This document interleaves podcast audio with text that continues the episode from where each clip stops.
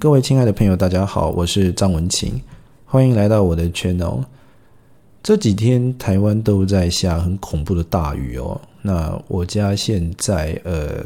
雨好像有点停了，不过那个可能雨棚接的水有的时候还会落下来就打到地面上，所以如果等一下收音听到一些雨滴落下的声音，那是自然的环境音啊。那如果其实也蛮小的啦，可以接受的话那就请多包涵，那如果不能接受的话，那先在这边跟你说声抱歉哦。那最近的雨真的是下得非常非常大，本来只是一些规模比较大的雨，后来就变成那种狂风暴雨啊，那个雨大到的程度甚至比台风还要恐怖哦。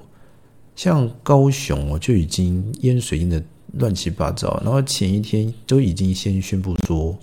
停班停课了，然后有一些山区的这个居民甚至先优先的撤退了出来，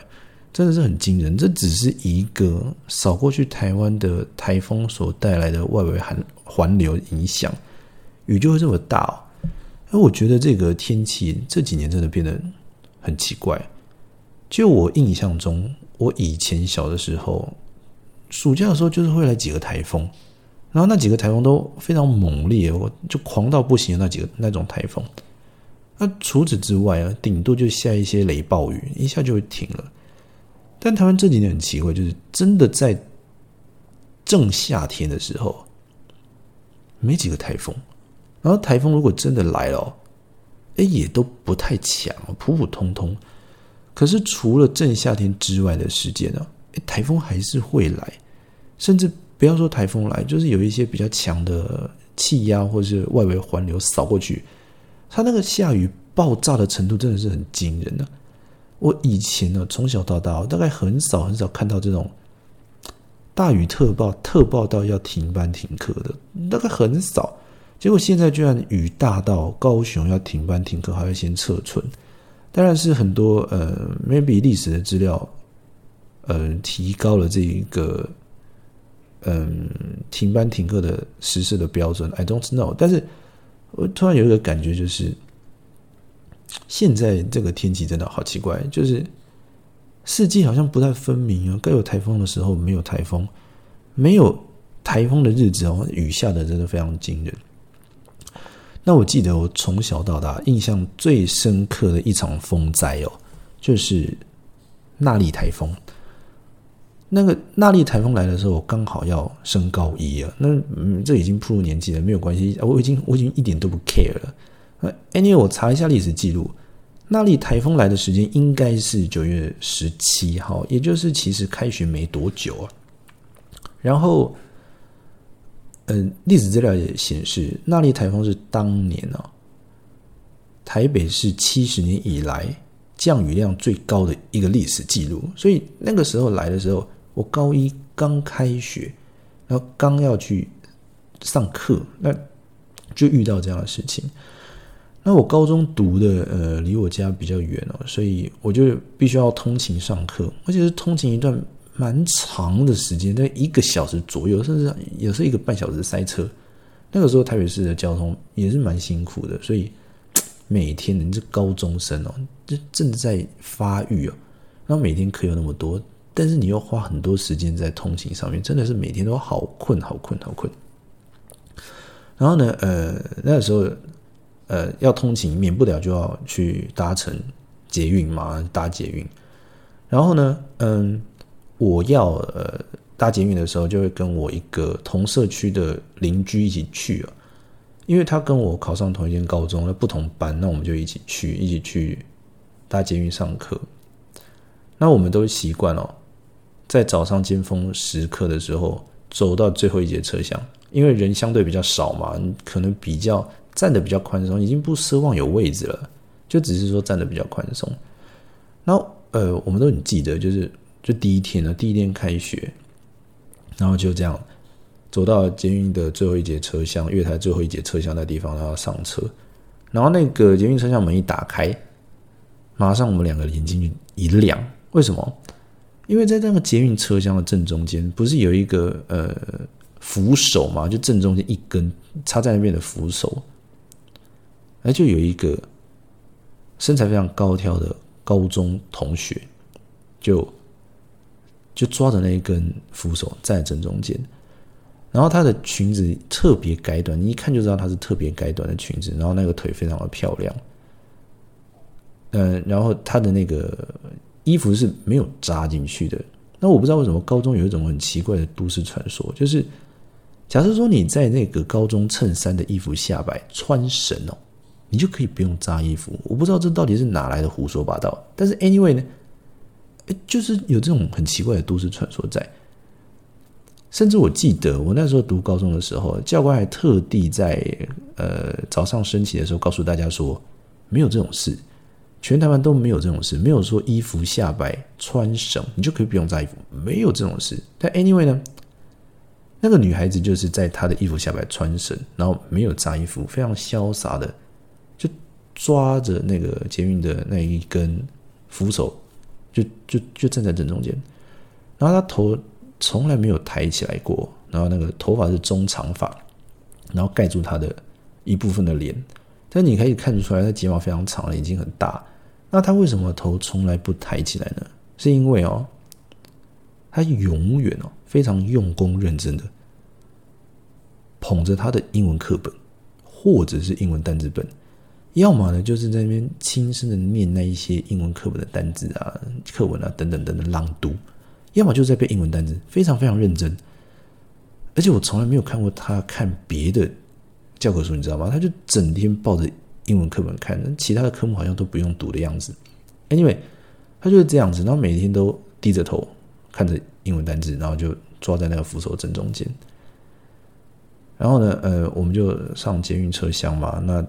因为大概就是那个地方的人会少一点，所以我们就大概都会站在他附近，那车厢也不大，大概就会站在他附近。然后每天早上同一时间同一地点，最后一个车厢月台门一打开，我们就会看到他在那里，然后他也从来没有把头抬起来看我们一眼。然后就9月17号了，那里台风来了。那大力台风来了之后，就带来台北市70年来的降雨新高嘛，所以呢台北捷运就之前没有预料到这样子的降雨量，因为70年来新高啊，你要人家怎么准备？所以台北捷运那个时候就淹水淹的乱七八糟，然后甚至很多捷运都停驶，然后紧急的在那边修复。那当然台北捷运的动作已经算很快了，所以它并不会至于说你没有办法搭捷运，而是它为了修复或者清扫一些淤泥哦，它的那个捷运开的那个速度慢到人神共愤，就是你慢到你气到大概就是很想要跳车要去走轨道，走那个隧道，你知道吗？那好生气，慢到真的很生气。你气到可能想要出去骑 U-bike， 可那时候没有 U-bike， 就连走路都比他快那种慢，龟速。而且他的班距就是拉得很长，所以你去搭那个捷运已经是会发脾气的那一种。那月台上站满一堆人，然后车子来坐满了，然后你没办法进下一班。所以那个时候通勤的方式就发生一些改变，就是舍弃捷运了，暂时别搭它，好不好？我们就去干嘛？我们就去改搭公车嘛，对不对？所以就有一段的时间是改成搭公车，然后搭公车搭一搭的时候，那个台北捷运就发布了一些声明稿说，正在紧急抢修干嘛干嘛干嘛的，然后就发布声明稿说，我们预计哪一天会抢修完工，那预计什么时候开始会全速通车。那大家就不用再去忍受那种龟速的捷运车厢的那就捷运的那个速度，那班次也会比较密集。所以我就跟我那个邻居同学谈好，就说 OK， 太棒了，我们终于可以回去搭捷运了。不然搭公车真的是又晃又震，那个搭乘的环境也比较没有捷运那么舒服嘛。所以我们就说好，没问题，我们就去搭这个捷运。所以捷运开通的第一天，我们就约好要去搭捷运。结果在走去这个捷运车厢、捷运车站的这个过程当中，我这个邻居同学突然跟我问一句，我说：“文晴啊，你觉得今天会不会看到，就是每一次都会看到的那位同学？”我说：“我怎么知道？我们等一下去看一下就知道了。”所以我们就一如往常的走到这个月台的最后一节车厢，等待车厢等待这个捷运车来嘛。那捷运车一来，然后那个最后一节的车厢门就打开了，哎，果不其然，我们就看到这个我们朝思暮想的这个女孩子就一样哦，一模一样，穿着很短的裙子，改短的裙子，然后那个穿绳的制服下摆没有扎进去，头发长长的垂在脸前面，捧着一本英文课本在轻轻的朗读。那我们就走进捷运车厢，结果这个女孩子居然把头抬起来了。她抬起来之后看到我们，居然主动的跟我们说嗨，你们好，那好久不见了。然后马上又把头低下去继续看她的英文课本哦。然后我们两个就很惊讶，就说哇塞，你每天低着头在看你的英文课本，但是你还是知道我们每天都会在这个时刻见面啊，那个蛮奇怪的，蛮神奇的感觉。所以这就是一个很有趣的回忆，就每天早上都有一个陌生的蛮漂亮的女孩子会陪你一起上课虽然呢我到现在不知道她是谁，也不知道她的名字，不过想起来这回忆也是蛮有趣的。那当然哦，上课有一个女孩子会在最后一节车厢等我，陪我啦，陪伴我，往自己脸上贴金，就是在这个上课的通勤过程当中就会遇到。但其实一样，下课的时候也会有，你知道吗？那下课的时候跟我一起回家的同学就不一样了。我上课的时候是同个社区的邻居啊，那我下课当然就是跟班上的同学一起下课比较方便，不然我还要去隔壁不知道哪里班找我那个同社区的同学一起下课，也是蛮麻烦的，兵荒马乱，大家只想赶快离开学校，都回家好好享受自由。所以我下课的时候就变成跟我们班的一群同学一起去搭车。 OK， 那我们一群同学在7-8个吧，就一起到了捷运站，然后上了车，然后就各自慢慢的回家。那有的人住的离学校比较近哦，再过几站他就下车了就走了。那到最后有另外一个跟我在同一个捷运车站会下车的同学就会跟我一起走，然后我们就是垫底，住的离学校最远的两个倒霉鬼这样子。然后有一天呢我这个同学就突然跟我说，他说文琴，你有没有发现我每一次哦，每一天哦要去从学校走去捷运车站搭车的时候，那个我们也是去最后一节车厢了。那个最后一节车厢月台那个地方都会坐一个隔壁高中的女孩子，就坐在那里，然后等到我们上车了她才会一起上车。你觉不觉得她是特别坐在那里等我们的？我心想说有这回事吗？我对这个女孩子一点印象都没有。然后她说有，真的，不然明天我指给你看。我说好啊。那隔天呢我们就去，你又下课了嘛，然后要搭捷运回家。然后他就远远的指给我看，他说你看，就是那个女孩子，她现在就坐在车厢那个月台的那个椅子上面等车来，等我们去。不信你等一下看，等一下车子来我们上车她就一起上车。我说真的吗？有这回事吗？然后我就仔细看了一下，真的就是隔壁高中的一个女孩子，一个女同学就坐在那里。然后她的身材很瘦小，然后那个留着一个很基本的很安分守己的一个学生头，那裙子也是一个过膝的正常的高度，跟早上的那位同学她完全是大异其趣两个极端。早上同学是一个非常可爱漂亮的一个女孩子，那下课的这个同学并不是不好看，其实长得也是很可爱很清秀，但是就是很规矩的一个打扮，也没有化妆，然后穿得很朴素这样子。然后我们就上车了，我们就上捷运了。我真的看到他从这个月台椅子上站起来，然后就站在离我们一个要远不远要近不近的地方，因为捷运车厢就是这么大嘛，他大概就是一个刚刚好的位置，你大概不太会看到他。然后你如果你注意特别要去注意他的话，你还是可以感觉到有一个人在那里的感觉，可是存在感真的很低。然后就这样子过了一阵子，然后我有一个同学就说文琴，你我就是我那个同学就说文琴，你好不好奇他是不是真的在等我们？你要不要验证一下？我说验证什么？你要我去跟他讲话吗？我那时候高中的时候脸皮很薄，不太好意思跟女孩子讲话。我说我才不要，你要讲你自己去讲。然后他说我也不敢，因为我们两个都很孬，也不敢讲。所以他就提出了一个很无聊的实验，一个很无聊的社会实验。他就说，我们通常会在这一站一起下车。那个女孩子跟我和我那个另外的同学会在同一站一起下车吗？他就说，文青，我们今天哦，在前一站下车，你看看怎么样？我说，然后呢？我们前一站下车，然后出了捷运站，走一站回家吗？哎，他就马上来一个飞拳靠我的头，你智障吗？我的意思是说，如果说这个女孩子有在注意我们的话，她一定会觉得很奇怪，为什么我们今天提早下车了？所以呢，她或许哦，会在下一站我们应该原本下车的那一个月台等我们。我说真的吗？真的吗？会这样子吗？所以你的假设就是，他突然的惊讶的发现我们提早一站下车了，然后觉得我们是以为已经到站了，然后提早下车，所以他在下一站看一下我们是不是真的忘记了这件事情嘛？哎，他说差不多就这个意思，反正你要不要试试看？反正你没事干嘛，玩玩看。我说哦，好啊好啊，那我们就这样实验看看好了。然后我们就在原本应该下车的那一站的前一站哦，哎就先下车了。然后我瞄了一下这个女同学，她头微微抬起来一下。然后从他覆盖着他双眼的那个刘海，我看到他眼神有点惊讶，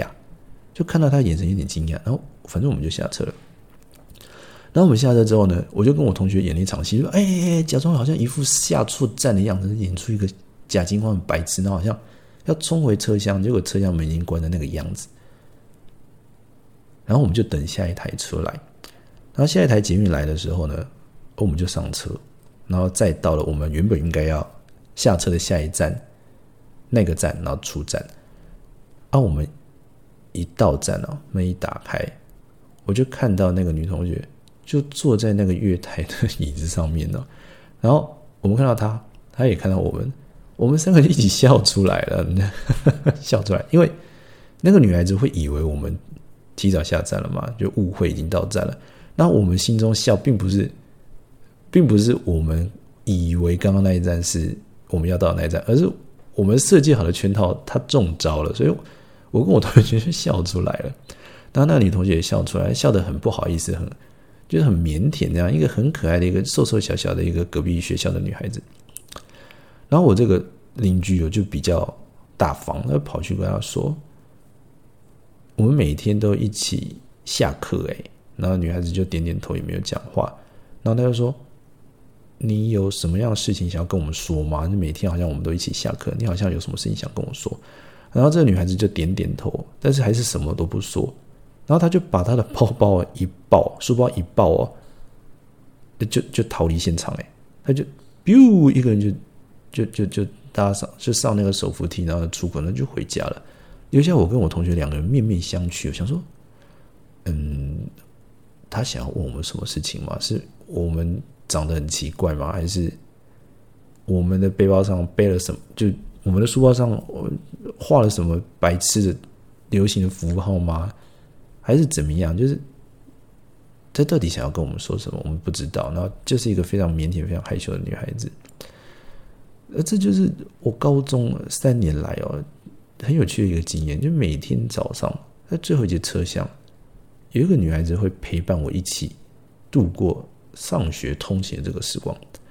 然后下课的时候有另外一个女孩子又会陪我度过下课通勤的那一段时光。可是我至今我还是不知道他们两个到底叫什么名字。然后那个隔壁学校的女孩子到底想要问我什么东西，我至今还是不知道。不过我想他们应该知道我的名字因为男生的那个高中制服上面是有绣名字的嘛，可是女孩子没有啊，所以假设有这个机会，你是有这样同样经验的同学，你听到这个广播你真的觉得这段经验很有趣，都已经过了这么多年了，你想起来了，你要告诉我你当年想要问我什么东西，也可以来留言好不好，或者是Facebook IG 呢都是这个名字张文晴啊，你可以找到联系我的方式，不管是丢讯息或者是写 email 来都可以，匿名也没有关系哦，就只是一个高中当年回味的一件好玩的事情哦。那我会想到这样的事情，当然就是因为感叹这个从小到大的天气改变真的很多，现在一个狂风暴雨就可以停课，我当年的台风也差不多就是这个等级而已吧，就停班停课，甚至当年的台风还不用撤村撤离现在大雨就要撤离了，真的是天气改变得非常剧烈。那我今天下班要回家的时候，今天就心血来潮想说搭公车好了，搭公车搭一段改变一下心情，其实主要是因为走到捷运站走比较远那公车站密度比较高嘛，想说少淋一点雨去公车站好了。然后我就在那个骑楼等红绿灯，要等红绿灯过了我就要过马路，然后去公车站等公车嘛。然后就在这个时候呢，我就看到那个红灯开始倒数5、4、3、2、1要变绿灯了，然后我前面的有一个高中男同学，他什么雨具都没有带，外面狂风暴雨他什么雨具都没有带就一个人，就没有到赤身裸体啦，但就是那个意思，就是裸装没有氪金的那个样子，裸装初心者新手一脸菜逼巴的样子，然后他就一副要冲出去那个大雨中，然后走到对面 maybe 也是公车站牌的样子。然后呢我就看到这个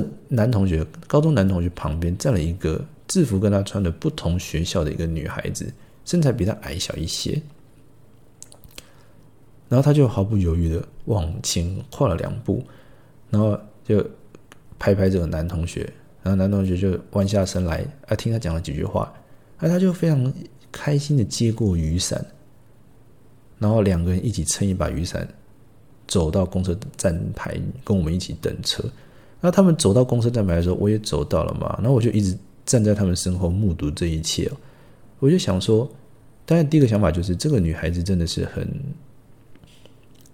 贴心就看到这个男同学没有雨伞可以撑，他就主动问他你要不要一起撑这个男同学也蛮不错的，就看女孩子身材比较矮小，他可能帮她撑手要举很高不舒服，所以他把这个雨伞接过来，然后两个一起撑过去。虽然呢你一看就知道他们两个就是从来我可能不见得是从来没见过，可能是见过但是不熟，或只是见过然后 maybe 就是在路上偶尔看到1、2面而已，但是他们就可以这样子一起撑一把雨伞，然后在大雨中一起走到公车站，一起讲几句话。那相对于我这个小闹闹，在高中的时候连续3年的时间，早上都有一位同学，然后下午也有我就下课的时候也有一个同学会陪伴我度过通勤的这段时间，甚至下课通勤的那一个同学已经表明说他有事情想要跟我们讲了，可是我到至今还不知道我到至今还是靠我这个大风大雨真的是很可恶，现在害我晚上睡不着。突然想到这件陈年往事，就一直很想要知道他到底要跟我说什么。真的是已经10几年过去了，还是很纳闷，到底要跟我说什么？这很困扰人的一件事情。好了，那就是在这样一个大风大雨的夜晚感叹天气的同时，看到这个风雨中的高中生，想到了那里台风那里风灾。想到了捷运车速很慢改搭公车上课的日子跟大家分享。好，那今天的故事就说到这里啦。如果还有下集的话，各位朋友，我们下次再见，拜拜。